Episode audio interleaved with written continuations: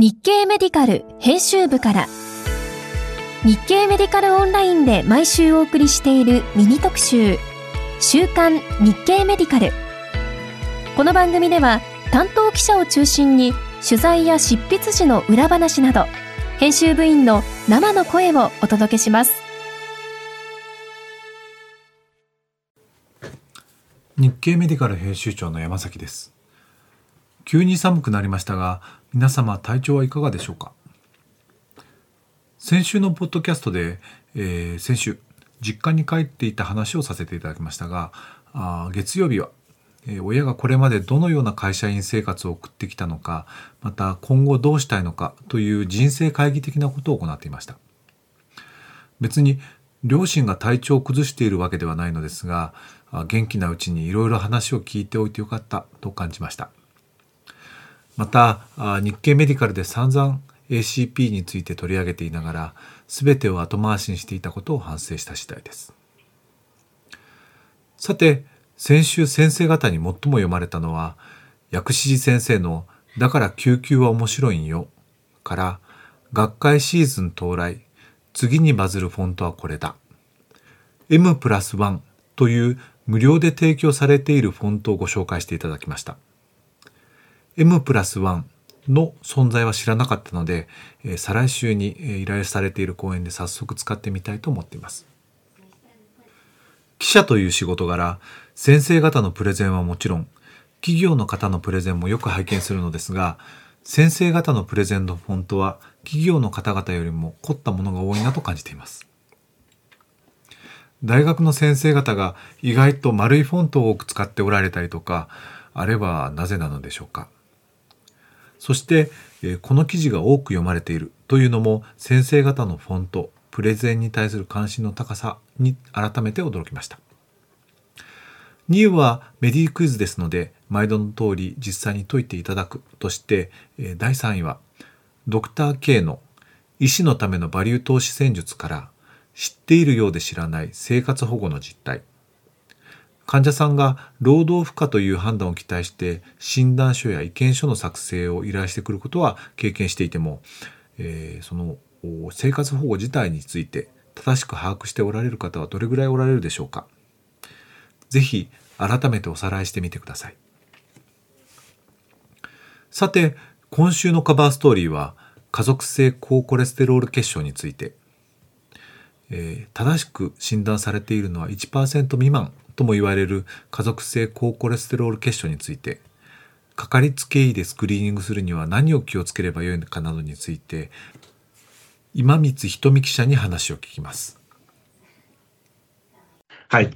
よろしくお願いします。よろしくお願いします。と今回今光さんに、うん、えっ、ー、えー、と FH 家族性高コレステロール血症の話を書いてもらったんだけれども、うん、これ誰に読んでほしいと思って書いた原稿？これ FH、まあ、家族性高コレステロール血症がなうんうん、なかなかこう専門医が見る疾患だっていうふうに思われているんですけれども、うんうん、あの、ぜひ一般内科の先生、まあ、そのコレステロールの値を日々見てる先生に、ぜひこう読んでいただいて念頭に置いていただきたいなというふうに思っています。うん。な、えっと、というのは、あ見逃されているから。そうなんです。えっと、まあ、うん、FH がですね、だいたい300人に1人くらいいるっていうふうに言われていて、うん、まあ、国内40万人なんですけれども、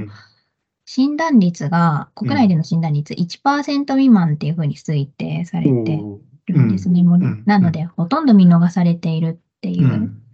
ことなんですね。で、まあ、そもそもその FH っていうのが念頭にないっていう先生もいらっしゃると思うんですけれど、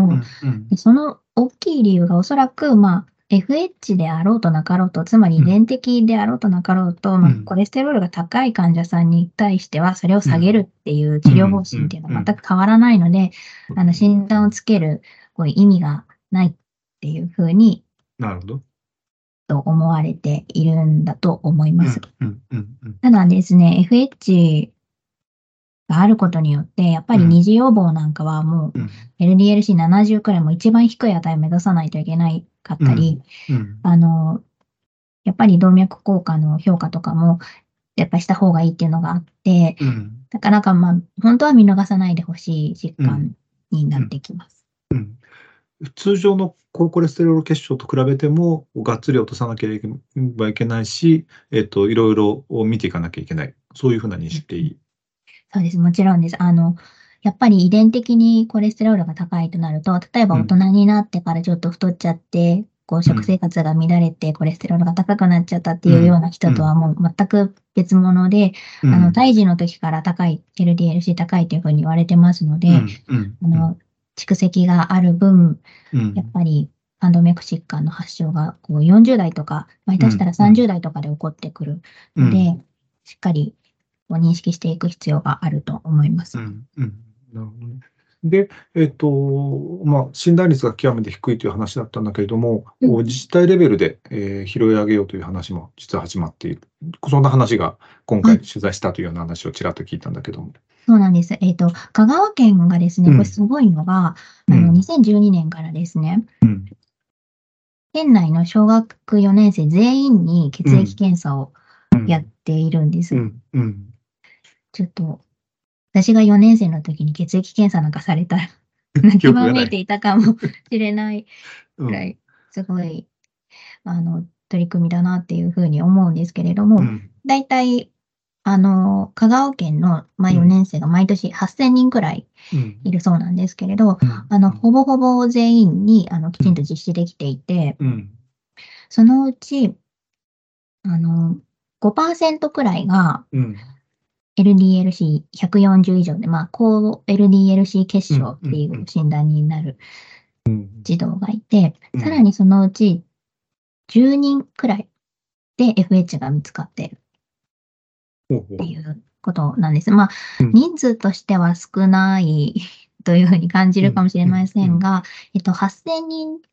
の中に、だいたいまあその、計単純計算で言うと、30人くらいは FH の子がいるはずで、まあ、そのうち10人拾い上げられてるっていうことで、あの、かなりすごい取り組みだなというふうに思っています。なんで小学生を対象にそういうことをやろうと思ったんだろう、香川県。ですね。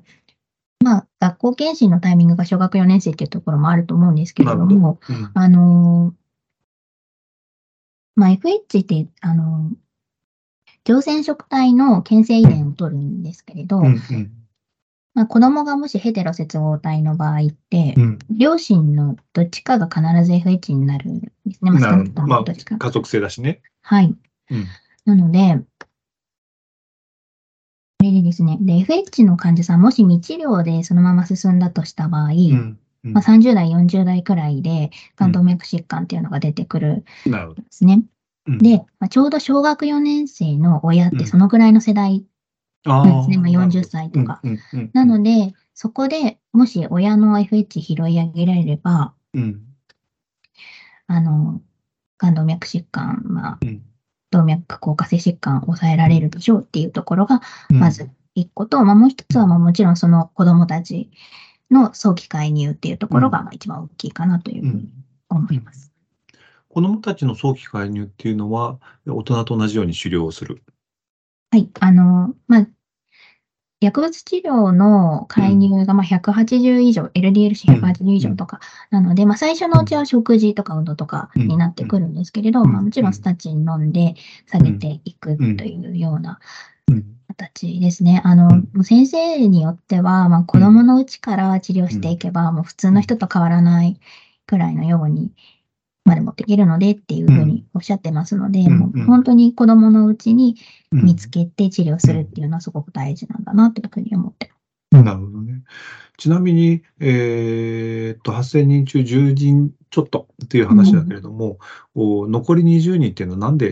引っかからないんだろで、あの、一次スクリーニングが、あの、LDLC140 以上う。なんですけど、うん多分そこまで上がってこない、うんギリギリ上がってこないかったりとかっていうのがあるんですよね。かといって、そこの行き地を下げてしまうと、おそれはそれで広いすぎる。うん。あの、まあ、えっ、とね、FH の診断って、まあ、大人とかだと、うん。アキレス腱飛行とか、うん。黄色種なの、こう目の上に黄色いうん出来物みたいなのができるっていうのがあるんですけれど、うん小児だとそこの身体所見がなかなか出て出こないねないなるほど、なるほど。なので、確定診断で遺伝子検査をするんですよね。うん。うん。で、それが去年からこう、保険収載されているんですけれど、うんやっぱりそこの一次スクリーニングの値を下げちゃうと、遺伝子検査の、をする子が増えてしまうっていうのが、うんそれはあまりよろしくないのかなというふうにん思ってなるほどね。で、えっと、その10人のお子さんは、えっと、親御さんも含めて、えー治療につなげられている。はい。かなり見つかっているというふうに。まあ、あの、まあ、その研究で、例えばそ、うんこう、親御さんのデータをこう遡って参照みたいなことまではしていないということなんですけれども、やっぱりこう、子供で見つかったってなると、やっぱ親戚中でこう、インパクトがあるみたいで、あの、先生曰く、まあ、お正月の親戚の集まりとかで、あの、言い回ってもらっているというふうに言っていました。なるほど。そうすると、えっ、と、香川県では FH の患者さんっていうのは結構拾い上げられている。大人も含めて。もう10年やってれば。いや、そうなんですね。うん。県内1割くらいは見つけられてるみたいなことを言ってたような。なんですごくいいとあの取り組みだなと思うんだけれど、始まってもう10年で、えー他の自治体でもされておかしくないと思うんだけど、なんでなかなか広がらないんだろう？いや、実は、あの、まあう、自治体で、あの、静岡県の掛川市とかうん。では広がっていたりするんですけれどね、うん全国に広まらない理由はうん何でしょう？本当に医療経済的にいくと、本当に子供のうちに、こう、動脈硬化性疾患を食い止めるっていうのはすごうくコスパのいいことなんですよね。うんなんですけど、やっぱ血液検査っていうのにハードルが高いんでしょうかね？うん先生は何かおっしゃってた？いえ、そこまでそこについてない。すいません。なるほどね。なるほどね。うん、とはいえ、今、あの、ちらっと話はあったけれども、えーまあちょっと大人の話に戻るけどね、えーとりあえず、高コレステロール血症の患者さんを見たら、あーまあ、今まで先生方、スタチンを入れたりだとか、場合によっては PCSK9 入れて、えーコントロールできてるからいいやっていう話になってきたわけじゃん。うんで、その中で、どういうふうな人に対して、どういうふうな患者さんに対して FH を疑っていけばいいんだろうか？えっとですね。で、まあ、先ほども少し申し上げたように、うん。あの、FH の診断基準に、まあ、LDL-C が高いことと、うん。まあ、その黄色種、アキレス腱飛行、うん。うん。あと、まあ、家族歴のっていうところがうん。あるんですけれど、これ今、なかなかこう、あれですね、未治療の LDL-C180 以上とかってなってるんですけど、今、なかなかこう、未治療の人って、なかなかいなくて、もうスタジ入ってる状態で、ずっと診療が続けられていたりとかで、初期値がわからないとか、うん、で、さっきも言ったように、こう、黄色種とかアキレス腱皮膚がないパターンっていうのも全然ある。うんし、あと家族歴がよくわからない、なくなっていたりとか、うんうんうん、あの連絡を取ってないとかでわからないっていうこともあって、なかなかこう診断基準難しいんだそうです。なので、で、しかも、今さっき言ったように、こう、治療がもう漫然と続けられていて、うん、あの、FH でもやっぱりスタチに入れれば多少は下がるんです。で、あの、まあ、大体 LDL の目標100くらいを目安に、まあ、基本的に下げていくと思うんですけれど、LDL 100になって、うん、あこの人はコントロールできてるなっていうふうに思っている患者さんの中にも、実は FH の人がいるんですよ、いっぱいっていうふうに、あの田田先生強調されているので、もうまずはもうとにかくスタジン飲んで100くらいになってる人でも、一度は一回疑ってみてくださいっていうふうにおっしゃっていて、うん。でまあ、うう疑い方が難しいわけで、ね、いや、そうなんですよ。なので、まあ、とにかく、まあ、ちょっと、あの、まあこう漫然と治療が続けられているようだったら、もう、アキレス腱飛行を見てみたりとか、あうん。の、家族歴聞いてみてくださいっていうふうなことなんですけれど、うん。で、アキレス腱飛行に関しては、今までこう、X 線じゃないと測れなくって、なかなか難しいっていうのがあったんですけれど、、あの、去年のガイドライン改定で超音波、うん。まあ、エコーで取れるようになってきていて、あの、学会のウェブサイトにも解説動画があるので、うん。で、あの、頸動脈用のエコーとかで全然できるので、うん。特にこ特別なプロブが必要なわけではないと。う、ではないので、うん。あの、ぜひ、イギリス圏飛行なども見ていただいて、うん。もう一回こうスクリーニングをする、まあ、どこで疑うかっていうよりかは、もう一回スクリーニングで見ていくっていうのをしていただければいいかなと思っています。なるほど要するに、えっと、高コレステロール血症で、えー長年通ってる患者さんを、お一度はえースクリーニングかけてみてもいいんじゃないかっていう話。はいエコー一度当てるだけでも違うんじゃないかということなんだろうか。はい。あの、まあ、別でちょっとアンケートを取っていて、あんあまりこう今回記事に入れてないんですけれど、うんうんあの、高コレステロール血症とか、まあ、FH の診断治療についてどういうふうに思いますかっていう自由回答をお願いしたんですけれど、やっぱりその中に、あの、FH 興味なかったんですけれど、一回こう気にして自分の患者さん見てみたら、あのうん。結構いたっていうようなコメントがあったので、うん。あの、ん常に疑っていくことっていうのがすごい大事なんだなっていうふうに思ってます。それアンケートでそういうふうな回答を書いてくださった先生っていうのは、どういうバックグラウンドの先生？普通のプライマリーケアの先生っぽかった。多分そうだと思います。そうすると、本当に、あの、会議の先生方も、お気にしてみていただくと、ひょっとすると、いっぱい患者さんにおられるかもしれない。一般人口で300人に1人なので、うん。高コレステロール血症で外来に来られている患者さんってなると、もっともっと確率が上がってくるはずで、なるほど、なるほど。あの外来でい一日をじっと見ていったら、一人くらいはいるんじゃないですかっていうふうにおっしゃってる先生がいました。なるほどね。なるほどね。なるほど。であとは、まあ、今回、えーと、記事を書こうっていう話になった一つの理由っていうのが、新薬の登場だよね。インクリシランが出てくる。はい、インクリジランが去年、うんあの先月末にうん。承認されて、まあ、早ければ11月とか、うん。まあ、年内に出てくるんじゃないかっていうことですね。うん。うん。これ、どんな薬なんだろはい、えっ、と、インクリジランがですね、うん siRNA 製剤で RNA 干渉。を基準に用いて、うん LDLC を下げるっていう薬うで、高コレステロール血症の治療薬として初めて登場するうん。ものになります。うん。で、あのーまあ、LDLC、まあ、血中の LDLC は、LDL 受容体を介して、まあ、肝臓に取り込まれて。代謝されるんですけれど、うん。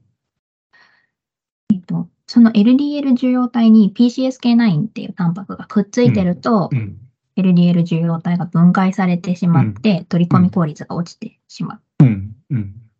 で、インクリシランはその PCSK9 の発現を抑制するというなるほど。薬になっうん。ていて、これ6ヶ月に1回の皮下注射数剤うん。になるんですね。うん。で、この PCSK9 を標的とした薬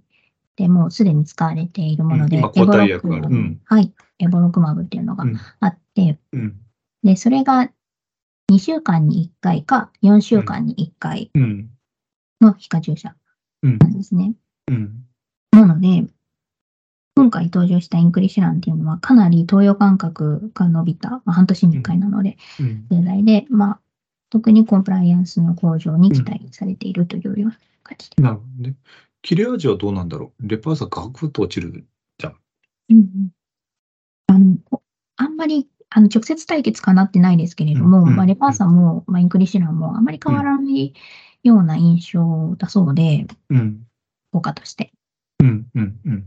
割とスッと落ちて、うん。あのずっと低いまま保まうん。保たれていくっていうようなうん。感じで、日本人だと60%くらい下げてるんですね、ベースから。おー、すごい。で、もう本当に70切っちゃうくらいまで持ってけてるくらいなのかなと。むしろ下げすぎなぐらい。すごい、うんすごい下がってて。なんです。なので、まあ、レパーサーとうん。新しく出たインクリシランのうん。臨床的な位置づけとしてはうん同じくらいのところに来るということで、まあ、つまり、えっと、スタチンとかエゼチミブとか使って下がらなかった患者さんに入れていくっていうところですね。なるほどね。あえっ、と、副作用とかっていうのは、えー、どうなんだまだ審査報告書が公開されてないから分かんないのか。あの、添付文書、うんうん、あ、そうですね。添付文書とか、あの、臨床試験の結果を見ていると、ほとんどなくって、うん、ほぼほぼ注射部位の反応だけです。ので、そこの辺はあまりこう気にする必要はないのかなというふうに思ってます。で、あとは問題は薬価だけ。本当に薬価だけですね。ね、抗体薬でも高いのに、それよりも高い値段がついちゃうと、いくら6ヶ月に一遍とはいえっていう。ところはあるよね。そうなんです。今使われてるエモログマもまあ2週間から4週間に1回。で大変なんですけれども、まあ、今自己注射ができちゃってるので、あのまあ、そういう意味でも、まあ、いくらこう投与間隔が長いとはいえ、全部が全部インクリッシュラに置き換わるわけではないさそう。あの食ですね。なるほどね。ぜひちょっと一般の開業の先生も含めた、まあ、うん、一般の内科の先生に読んでいただけるように、はい、はい、もう一頑張りしてください。はい、わかりました。はい、はい、お疲れ様でした。お疲れ様です。ありがとうございます。さて、今週はその他に、本日16日、10月6日から8日にかけて開催された心不全学会で公表された。血中 BNP や NT プロ BNP を用いた心不全診療の注意、留意点についての改訂版について紹介します。2013年版では言及されていなかった NT プロ BNP の基準値を55ピコグラムパーミリリッターと定めたことに伴って、えー、0から、55ピコグラムパーミリリッターを心不全の可能性は極めて低いとされたそうです。今後心不全学会のウェブサイトに公開されるとのことですがいち早く概要をつかめためにもぜひお読みください。他には明日17日には広橋先生の二刀流の緩和ケアを講師がん治療医から病院と自宅どちらで死にたいかと聞かれてショックを受ける患者さんが多いことを紹介していただいています。今週も日経メディカルをよろしくお願いいたします。